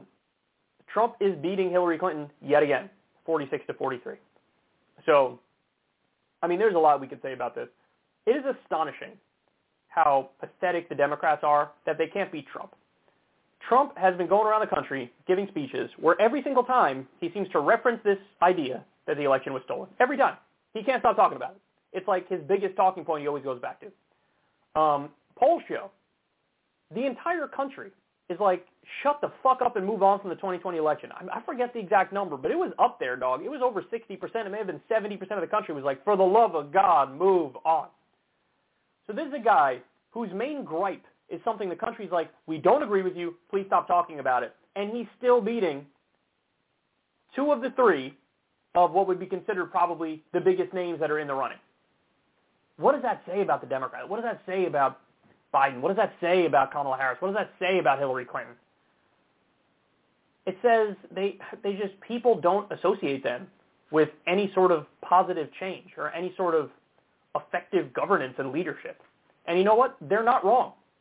They're not wrong. I mean, here Joe Biden's, you know, tripping over himself on a daily basis. He has the authority to legalize marijuana with the stroke of a pen. He has the authority to eliminate student loan debt with the stroke of a pen. He has the authority to let's propose standalone bills with the most popular provisions of Build Back Better and then apply political pressure. He's not doing it. He's not doing anything. Now, he's do, you know, dealing with Ukraine and Russia right now. Fair enough. He's actually getting good grades on that from the public, but it's not translating into an overall bump to his actual approval rating. So he's got to Bernie did a video uh, either yesterday or the day before where he came out and was like, look, this is serious. We got to take it seriously. The Ukraine-Russia situation, we're on top of it. But at the same time, we got to walk and chew gum because working people are still hurting. We got to get to work, dog. We got to help these people. This is like this. It's a no-brainer. But we're not. Nobody's doing it. And so now you have Trump tied with Biden, beating Harris, beating Clinton. I mean, that's wild, man. That is wild. Now, um, let me give you some more numbers that are from the same poll here. 54% of Americans now firmly believe the country to be on the wrong track. 54%. Only 38% say the U.S. is on the right track. 38. 26% rated the economy as excellent or good. 46% said things were poor. So, again, the area where he's he's doing his best, Biden, is Russia and Ukraine. But that's like the one of the only issues where he is, and it's not really translating into an overall approval ratings bump. He has some decent polls after his State of the Union speech. One got up to 47% or something, but um, he's still sort of languishing. He's on 43, 44% territory. I don't know what the average is, but my guess is it's right around there. And it ain't looking good. It is not looking good. So uh, here we are at this super late date.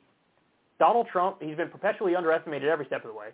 And uh, he's back in the conversation, and he may be the favorite for 2024. Now, I will say, take that with a grain of salt because the favorite at this early stage for 2024 is still is only like a plurality favorite. So maybe he's got a 28% chance of becoming president, which is more than anybody else, or 32% chance, which is more than anybody else, but it's still only 32%. Anything can happen between now and then. Somebody could die. Somebody might not be able to run. Um, you might have a surge of some insurgent candidate on the Democratic side or the Republican side who comes out of nowhere, who captures the imagination of a nation, sort of like Barack Obama did in 2007 and 2008. So you don't know, but certainly doesn't look good, man. It certainly does not look good.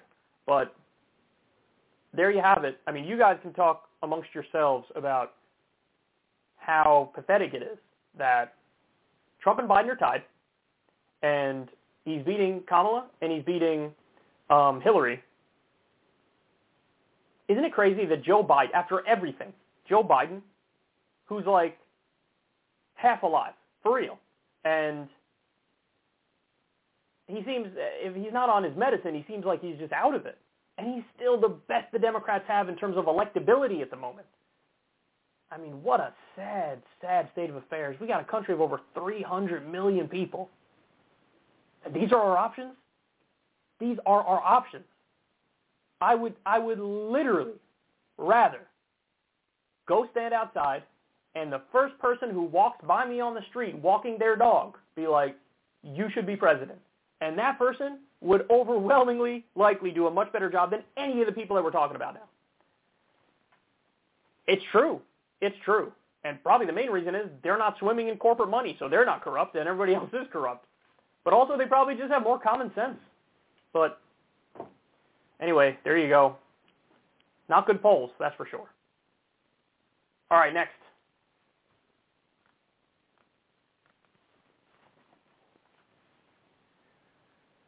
There's an interesting thing currently going on in my home state of New York. So uh, Kyrie Irving is unvaccinated, and um, he there was this rule in New York that he is not allowed to play uh, for his team, the Nets. And interestingly, he is allowed to play on the road in most places. So I think there's some places he still can't play on the road, although they may have changed that. I don't know. But there were some places in California he wasn't able to play, so you know couldn't play the Warriors, couldn't play the Lakers, or the Clippers. I think. Um, he couldn't play at the home games, but he could play most of the road games, and um, that is because of the various vaccine rules in different states and localities, and you know you, you can need a vaccine to enter these public buildings, et cetera, et cetera, et cetera. Um, well, now they're actually getting to a point where some of these re- restrictions are being lifted or tweaked. And by the way, buckle up. I saw there was a new variant that is now on the rise. So, oh my God, here we go again. I hope we don't have another COVID wave. It's very possible we do. I forget, the new variant went from like 11% of national cases to like 24% in one week. Uh, uh. So it, we may get hit again, you know, and I think typically we, what we saw was summer waves in many places of the country weren't as common because it is harder for a virus to spread in the summer generally. In the winter, it's easier for a virus to spread. But um, so but now there's a, a rule. There's been some rule changes in New York. Now the rule change is, if you're unvaccinated, you can you can go places. Like you can go to some restaurants and you can go to the arena if you want to watch a game. That didn't used to be the case. Now it is the case. And um, but there's this massive contradiction because there's another rule that says, you know, at your workplace you have to be vaccinated. And so Kyrie Irving's workplace is the arena the arena, they're allowing in the public if they're unvaccinated. But since he works there, in the same place, he has to be vaccinated. Now, the easiest solution to all this, let's get this out of the way real quick right away, is just get vaccinated, Kyrie. Like, you're going to be fine. the, the number of people who've gotten the vaccine, it's so many people who've gotten the vaccine. The adverse reactions are incredibly tiny. You're overwhelmingly likely not going to have an adverse reaction. And then on top of that, of course, you have a 90% protection from severe illness, hospitalization, or death, actually over 90%. So, I mean, the point that everybody is, thinks up front is just, let's just get back to vaccinated and end this. Okay. Now, he didn't do that. It's been a really long time. He's not going to do that. He has reasons that he doesn't want to get it. Now, I'm on team, hey, I don't agree with you, Kyrie, but uh, what am I going to do? I can't force you to get it. It's your life, your decision. It is what it is. Um, I want to, I could try to convince you using arguments and data, et cetera, and I'll do that. But if at the end of the day he says no, I can't. Uh, what am I going to do? You can't just force him to get it. That's not the way it works. Now you can have a policy of like, okay, if you're not going to get it, you should get tested. That's fair enough. I'm on, I'm on board with that, and Kyrie probably would be too. But so you have the contradiction. He can go to the arena to watch the game, but he can't play in the same arena. So Kyrie was at one of the games, the home games. Everybody's like, this is ridiculous. You got this massive contradiction in, in the rule. Like either you don't let him in at all, or you let him in and also let him play. Like it's obvious. That's the logically consistent thing to do. Kyrie didn't play. There was a time where he went into the locker room. Why? Because he's on the fucking team. That's why he went to the locker room. Well, because he went to the locker room, he, the team is being fined fifty thousand dollars by the state. Just make it make make the shit make sense, please. That's all people want. So Kevin Durant comes out and um, he's asked about this weird state of affairs, and he says the following. This is ridiculous. Like, I don't understand at all. I mean, can, is it every there's a few people in our arena that's unvaxxed, right? Like, we listed all of that in our arena, right? So what's the? I don't get it. It's a second mandate that says he can come in but can't play. Yeah, I don't get it. It just feels like at this point now, somebody's trying to make a statement or a point um, to flex their authority.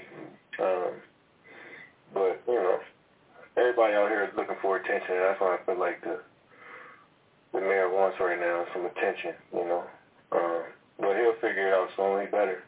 Um, but it just didn't make any sense. Like, there's unvaxxed people in this building already. We got a guy who uh, can come into the building. I guess are they fearing our safety? With like, I don't get it. So, yeah, we're all confused. Pretty much everybody in the world is confused at this point. Early on in the season, you know, people didn't understand what was going on, but now it just looks stupid. So hopefully, Eric, you you got to figure this out. It is definitely stupid. It is definitely stupid. It is definitely contradiction. Uh, contradiction. It makes absolutely no sense. Uh, my slight disagreement with him is that I don't think it's about power. I think it's about bureaucracy. I think it's about you know you have these rules they're put into place at different times, and you know when things get changed, it wasn't reviewed in a uh, all-inclusive kind of way, and so certain changes are made which seemingly make sense, but then others haven't caught up yet, and so I think it's more about bureaucracy than about just an arbitrary flex of power. But either way, he's right. Like either be consistent and say he can't even come in the building, which I don't agree with, or just say, look, let him play. He's he's in the building anyway. He's in the arena anyway. And so there is no difference between being on the floor or being in the stands. If anything, when you're in the stands, you would be more of a threat to people nominally because you're closer to people. You know, you're, there are more people in close proximity to you when you're in the stands versus when you're actually on the court. So, I mean, just guys, just let him play. I mean, point number one is Kyrie. I promise you, you'll be good. Just get the vax. I promise you, you'll be good. But if you're not going to get it, okay. Well, they should still let you play. I, I think that's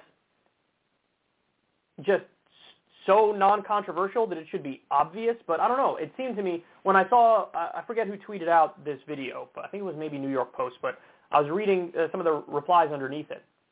And a lot of people were like somehow defending the weird contradictory rule. Now that makes no sense.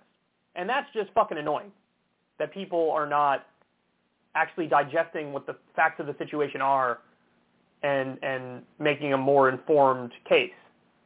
Like it's one thing if somebody said they shouldn't even allow them in the building because I think we should still have a hard vaccine mandate. That's one thing. I don't agree, but that's a point you could make. A point you can't make is the way it is working right now makes sense because it literally does not make sense. It's a complete and utter contradiction. You're allowed in the stadium, but you can't play. You're allowed to be unvaccinated in the stands, but you're not allowed to be unvaccinated on the floor. Come on, nobody like nobody in their right mind can look at that and say, yeah, that's logical. it's not it's just not. It's not logical. So anyway, uh, I think I think Kevin Durant is right. And I was at um, Crystal and I went to uh, a game in Washington D.C. and we it was against the Nets, and we saw Kyrie was there, and he was playing, and it's funny because like the you know, the crowd sometimes tries to interact with the players. Well, there's a lot of that going on, and Kevin Durant, who was injured, he showed up late. Uh, but when the crowd tried to interact with Kevin Durant, he was very, very standoffish and dickish and paid them no mind or whatever. Now I get it. You know, he's at work, so he feels like I don't want to deal with this. Okay, fair enough. Like I'm not judging him over that. Um, but Kyrie, when the crowd would try to interact with him, every time he interacted with them, and there was um, there was like a kid that was in the front row that uh, Kyrie made a point to go out of his way to go like fist bump the kid, and the kid was like so excited. There was somebody who kept trying to like over interact with Kyrie, and Kyrie in a very joking way where he was giggling was like, "Hey man, I'm at work." So he was like playing around with him. He's being very playful, um, and you know just watching the way that he was interacting with people, it was hard not to like him. Like he seemed like just a very down to earth dude. And again, I don't agree with him on the vaccine thing. I think he should get the vaccine. It's not just about him; it's about everybody else. And uh, else, and you could almost promise him he's going to be totally fine if he gets it, and it's going to help him if anything. But you know, it's hard when you look at him and he was acting. He was just a very like nice dude, and he was interacting with everybody and treating everybody equally and fairly, and so that also.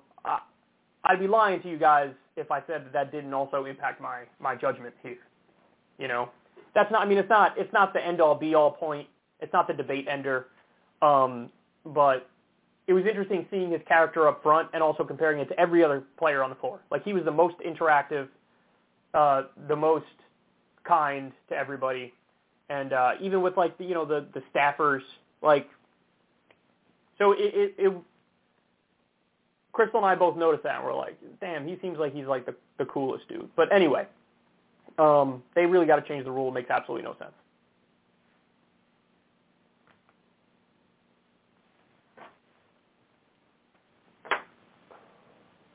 Okay, next. So this is, I have some interesting numbers here for you. Um, came across this on Twitter, and I don't know, I thought this was uh, worthy of sharing. So this is, well, let's take a look here. This is Eli Yokley, that's an awesome name, says, new, look at the demographic profile of Joe Rogan's fan base, or as uh, Timo DC put it, the very demographic Democrats need to be worried about. Dive into the data. So you have, this is Joe Rogan's audience. So Avid fans, 72% male. Now, some people might say, hey, man, that's very, very male. But let me tell you something. On YouTube in particular, now granted he's mainly on Spotify now, but on YouTube in particular, my audience is 90% male. And it seems to be something that cuts across the entire field of politics is that um, it's always like 85 to 95% male. I don't know why, but when it comes to YouTube politics, uh, it's just overwhelmingly more male. So there's actually 28% female is more than other people in the realm. So that's actually very interesting to me. Um, non-fans you could see there, you got 42% male, 58% female. Um, in the age breakdown is interesting. So avid fans, it's mostly 18 to 34 year olds. Then you have 35 to 44 year olds, that's 23%. Then you have 45 to 64, that's 23%, and then 65 plus is, is 9%. And then you can see the non-fan uh, numbers there. But yeah, the key demo is his main demographic. So 18 to 34, if you spread it out a little bit more, 18 to 44, those are the biggest Joe Rogan fans. Uh, then you have, this is interesting too, the, um, the racial demographics. So you have avid fans, 64% white, 25% Hispanic, 8% black, now, I think that sort of roughly mirrors what the, the numbers are in the country more generally, correct? I mean, you guys could tell me. I haven't looked those numbers up in a while, but that seems to me like it's roughly in the ballpark of what like the demographics, demographics of the entire country are. Uh, so 64% white, 25% Hispanic, um, 8% black and other. Or no, other's a, a, a tiny sliver here that I guess, I don't know, is that less than 1%? They didn't put in a, per, a percentage on that. Okay, so now let me show you the other chart here because now you get political affiliation. Let's look at the political affiliation. So uh, Democratic, avid fans of Joe Rogan, Democratic, 23%. Independent, 31%. Republican, 46%. So you have more, there's a plurality of Republicans or right-leaning people that are avid fans. Again, 31% independent, just 23% Democratic. Um, and then you have ideology. You have liberal, 19%, moderate, 28%, conservative is a majority of 54%. So this is a breakdown here. Now, Joe himself is a fascinating character because I think Joe largely fancies himself sort of apolitical, even though he does get involved in politics and does talk politics. So I think he perceives himself as kind of apolitical. And then if he had to, if you if you asked him, he says, "I'm you know I'm mostly left." That's what he says if you ask him. Um, if you if you zoom out and you look at it a little more objectively and you go based off like what his primary focus is and the stuff he talks about, I would say he probably fits more into the camp of like the quote unquote enlightened centrists and, you know, more independent type. Because he does have a lot of heterodox views that are all over the map. Um, and honestly, sometimes it changes show for show, day for day, because if he's sitting in front of Ben Shapiro or Steven Crowder, he generally sounds more conservative but if he's sitting in front of me or Bernie Sanders or Abby Martin, he sounds a lot more leftist. So that's the breakdown. I think my main takeaway when looking at this, I actually was a little surprised that the, the Democratic number uh, was as low as it is. I was. Uh, but I also think that with his audience, you almost have really a unique opportunity. And that speaks to the, the text of the tweet, too. Because, look, man, when Bernie Sanders went on, and no big deal or anything, but I sort of I sort of set that up. It's whatever though. I'm not bragging or anything, bro.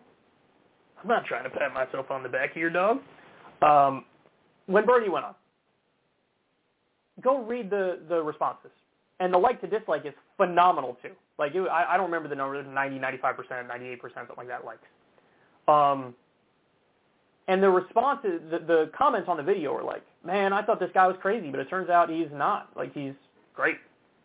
I like him. I agree with him on a lot of stuff, and I think he's honest. And so you have that happens when Bernie goes on, when Cornel West goes on. People love that. Um, then you have when I went on, you know, I, I didn't do. I don't think I have as many likes as like Bernie Sanders or or Cornel West in terms of the, the ratio of it, but um, I still, you know, I think over 90% on most of the ones I was on, or or high 80 something percent, and the comments are all, you know, very similar. Like I, I agree with this guy. I think he's, he's really, you know, he's he's kind of logical and rational. So I think you have an opportunity with the audience to, you know, sway them. I think there a lot of them are more open-minded than some might think. Now there's some that I'm sure dyed in the wool, one perspective or another, probably more conservative than otherwise, but I do think that you have the potential for mass persuasion on a platform like that, which is why it's worthy to engage in an honest and upfront and authentic and serious way and not be smugly dismissive and shaming, et cetera, et cetera. So, and I know plenty of people out there disagree with that, but I believe that's in my core. And the only counterargument I can really think of, which there is some merit to this, like I have no doubt that, it, like let's say hypothetically, Trump went on Rogan, I also think he'd probably get like a 90 plus percent like rate. And so maybe like maybe the magic of the the platform and the show and why it's so popular is that it's very disarming and he gets people to be more open and authentic. And that authenticity is the key factor which leads to the positive response. So if you can make both Trump look good and you can make Bernie look good, then the ideology is certainly not the main point. You know, and the politics are certainly not the main point. It's ancillary to just the vibes and maybe that is, you know, what people like. I, I read a great description of a show one time. The reason why it's, it's so popular, one of the reasons why it's so popular is that it is effectively the like anti-mainstream media zone. Whereas if you turn on mainstream media, everything is very rigid. Everything they have very strong opinions on everything. Um, there's not much room for nuance. Everything's very black and white. Everything's very judgy. Um, everything is very finger waggy. And then Rogan is effectively the total opposite of that. He is. He's so he's just the zone is almost like anything goes and we'll roll with it. There's some times where lines have been crossed and he's gotten argumentative, but he's usually right in those instances. Um, so I think that that's the thing, like the feel of it, the vibe of it, the energy of it, the like, yeah, let's just chat and whatever happens, happens. I think that is one of the main reasons for the show's success. Um, but anyway, there you have it. Those are the demographics. I think there's some interesting findings there.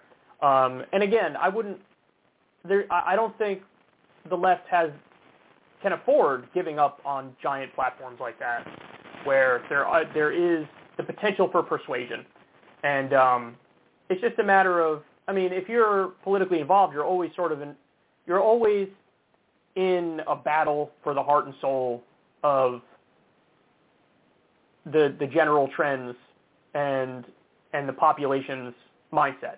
Like you're always trying your best to shift the conversation back towards, hey, here's something that's really important and that we should do to change things for the better. And um, you know, it's just it's a lot harder to win any battles when the only tool in your toolkit is shame, condemnation, and um, dismissiveness. I'm not saying there's never a time for that. Sometimes there is. But the overwhelming majority of the time, that's not the case. And um, I think with Rogan, it's a good example of that. So, you know, I hope that over time that number uh, ticks up for the Democratic side. Now, you guys know me. I'm critical of the Democratic Party like a motherfucker. But if you say more, if you break it down in terms of like leftist versus right wing, I hope it shifts a little bit more left. I view myself as a populist leftist and independent thinker, but on the left. And I think that uh, we could take that number up quite a bit because the 23 number is low, and um, I have higher hopes than that in terms of persuasion ability.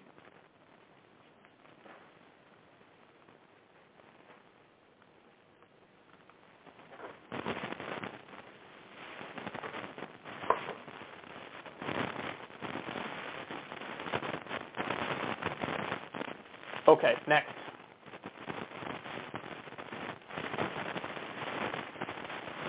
So I have a nice video here of Charlie Kirk. He's going to admit something that, uh, in retrospect, he might regret. Let's take a listen, and then I'll respond. I, I don't believe in religious freedom for Satanists. I don't. Religious freedom means Christian freedom and Jewish freedom and other types of religions that I think are acceptable. But we should totally ban Satanists from the public square. Again, Kelly doesn't have an opinion on this. Opinions heard on this. but no, but what I'm saying though is that like they believe in like child pedophilia, and they call themselves a religion. Right. So, and I know why First Liberty has to say what you say and all that, but no, like that's not a religion. It's not. And so we cloak Christian liberty under religious freedom, and I think that's helpful in the courts. But I refuse to believe the founding fathers thought the fruits of liberty would include the American Satanist Convention? Well, I mean, the founding fathers um, believed slavery could be, you know, part of the country. So it's not like they have strong moral objections to some of the most important things. They're on board with, they were on board with some of the most important things. But anyway, putting that aside, um, I mean, these people believe in child pedophilia. Oh, you mean like the Catholic Church, which was known for rampant and widespread and systematic Child pedophilia, by the way, child pedophilia is redundant. It's just pedophilia. I mean, you can't, you're not a religion because of X. It's like, well, they could still, so anything bad that's supported makes them not a religion? Well, I got news for you. If that's the criteria, then nothing's a religion because all the religions have aspects of it that are horrendous. Horrendous. So you can't say since that thing's bad, it doesn't count as a religion. Well, that's not the way it works. It could be bad and it's a religion. So I, I don't. And, but he admits something there that's astonishing. He says, "I don't believe in uh, religious freedom for because this exists." Okay, I'm to blow everybody's mind You actually, you guys probably know this, but apparently Charlie Kirk doesn't. Like the the, the Church of Satan or whatever they call themselves these days, they uh, it's a troll. It's a troll. So the idea behind it is you have usually conservative places in the country. They'll put up like some Ten Commandment shit in front of a public courthouse and the Church of Satan goes there and they put up some sort of hail Satan shit, and then there's a lawsuit, and then they have to take down the Ten Commandments because they go, look, we have separation of church and state. You can't on you know public land promote one religion over another religion. You're just supposed to have you know the government is the government and religion is religion. It's separate because the government has to represent everybody. Can't represent a particular religious viewpoint. We're not a theocracy. So that's that's what they're in the business of. They're in the business of trying to protect secularism in the country, which makes sense. They're not they don't actually believe that like Satan is Lord. They don't they don't think Satan's real. These are non-believers who believe in secularism who are trying to preserve secularism by doing these high-minded troll jobs which end up winning in court. But he acts like he thinks they're real, like he thinks they're actually I mean, maybe there's a handful of people out there who genuinely like worship Satan or whatever, but what percentage of the population is that? And by the way, that doesn't mean that what they're doing is not a religion. Of course it's religious. It's by definition religious. But he's want to throw out religious freedom because there are people who he doesn't like, who he doesn't want to grant them freedom and the ability to worship and believe as they believe. I mean, it's so indicative of the right-wing conception of freedom. They don't actually believe in freedom. They believe in freedom as long as I allow it. It's like when they talk about free speech. They don't actually want free speech. They just want to be the censors. They just want to be the ones who are controlled, are in control of what's allowed and what's not allowed. And you see this all the time. How many right-wingers lost their minds and on principle objected when various Antifa accounts were banned from Twitter? Zero. Zero. Now, on the flip side, when some right-wing figure gets banned, I'm out here saying, don't ban them because I'm principled on it. They're not. They are not. It's a ruse. It's a game. It's a tactic to them. But there you go. I mean, that's a huge admission from Charlie Kirk. He doesn't believe in religious freedom. And he's a religious person. Well, I'm not a religious person, and I do believe in religious freedom. So there's that. Okay.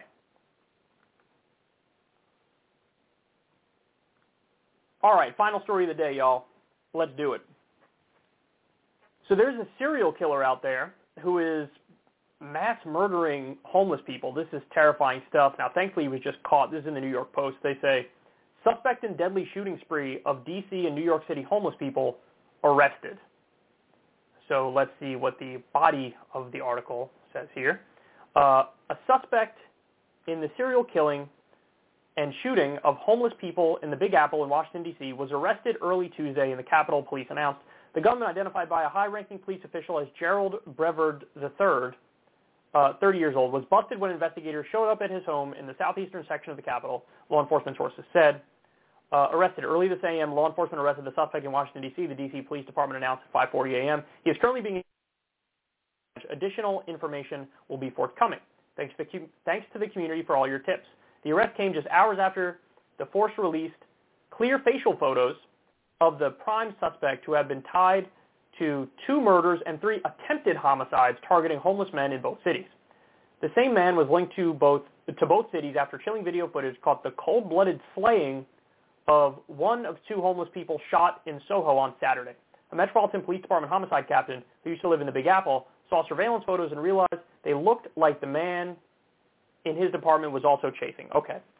So now let me give you a little bit of more, a little bit of extra information on this. So he stabbed some people. He shot people. He lit homeless tents on fire, the encampments. Uh, he also assaulted one brutally before murdering him execution style at point blank range. And look, I mean, with a situation like this, and why this is unique, is because it's obviously ideologically motivated. Like it wasn't like he had some personal grievance with a couple, like one or two homeless people. No, he was on a spree of trying to kill. I think he successfully killed two, tried to kill three others. Um, he was doing some serial killer shit where he's trying to purge the the cities, D.C. and New York City, of homeless people. And you know, if you talk to him and you get honesty out of him, he's going to make an argument of like, I don't think these people should be on the streets. I think they're making our cities dirty and gross, and they're like cockroaches, and just full complete, utter dehumanization. And obviously it's ideologically motivated. And by the definition of terrorism, which is violence done for political or religious reason, this is definitely violence done for political reason. In a sense, he's a terrorist. That's what he is. Um, now, I found this fact amazing. Uh, Gerald Brevard III was previously found guilty in connection to a burglary and abduction pattern in Fairfax, Virginia, and was on probation. So this guy is a criminal. Like previously he was a criminal. So the thought I couldn't get out of my head was like, so this dude looks at homeless people and thinks like these are the undesirables and the untouchables in society. Society looks down on these people, and he thinks that's right. He thinks that's just. But you don't think like in the hierarchy of like the untouchables and the undesirables, wouldn't most people put like proven criminals below homeless people? Like a homeless person could be out there and never have committed a crime ever. And they just fell on hard luck and they're out there, or they have mental illness and they're out there. But with criminals, oftentimes people think, sometimes fairly, sometimes unfairly, that like, look, they can't control their impulses, they hurt people, they do premeditated violence. Like that's way worse than somebody who's homeless. So it's almost like by his own view of the world of this hierarchy of who is granted humanity and who isn't, wouldn't he be granted less humanity than the homeless people and therefore wouldn't shouldn't he rather put a bullet in his head than start killing homeless people? It's like clearly there's warped thinking here. Clearly there's warped thinking here, and he thinks he's out there like doing, bringing about justice by gunning down innocent people, but in, clearly he's not doing that. But also, by any sort of hierarchy of humanity, most people would put cri- active proven criminals below homeless people because homeless people could easily have never committed a crime or done anything to hurt anybody else. They just fell on hard times. So anyway, I mean, it's just, it's terrible. And there has been, um, I mean, look, you don't, we have no idea if this guy got the, where he got these ideas from, right? But there has been a concerted effort on Fox News, among them from uh, Tucker Carlson, to run these incredibly dehumanizing pieces on homeless people to, you know, treat them like vermin and cockroaches. And, and, and the fact of the matter is, this is obvious, but I'm going to make a point anyway.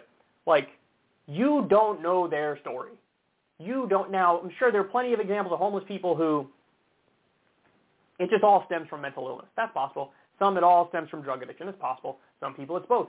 Other people, in, with the way the economy functions and the, way the world is, there are plenty of people who literally just fell on hard times. And by the way, the mental illness people and the addiction people don't deserve less sympathy just because they have mental illness or they have addiction or they have both. But there's that group and there's the group of people who just fucking fell on hard times and they can't pay the bills. Maybe they lost a loved one and they fell apart and they lost their job and they couldn't get another job. Like people are complex. People are intricate and nuanced and they have life stories and you know, if you sit down and listen to somebody open up to you in a real way, you'd be astonished at how moving a lot of these things are. But when it comes to homeless people, there's no there's no acknowledgement of that. There's no acknowledgement of that at all. It's just viewed as like you're the other, you're weird, and there's this dehumanization that goes into effect. And now you have a guy who's doing serial killings of homeless people. So, yeah, it's uh, it's terrible, man. But he's probably going to be found guilty and found guilty quickly because he's caught red-handed. They got his face right on video, and um, he's the one. So there you have it um, maybe don't dehumanize them. And also maybe let's do the simple thing and let's do the easy thing of we should also have universal mental health care for all, universal rehabilitation centers if people need it. Shouldn't have to break the bank to do it. And also a housing first policy where it works. We know other countries have done it and it works. You just homeless people have their own place. They get off the street. You don't have to give them a mansion. You don't have to give them a 2,000 square foot home. Give them a little place to stay, little apartment, little one of those mini houses or whatever, and that helps people. That plus UBI, and you almost eliminate homelessness. You have some number still, but it would be massively reduced. All right, guys, we are done, guys. I love you, baby. Everybody have a great rest of your day, and I will talk to you soon. Peace.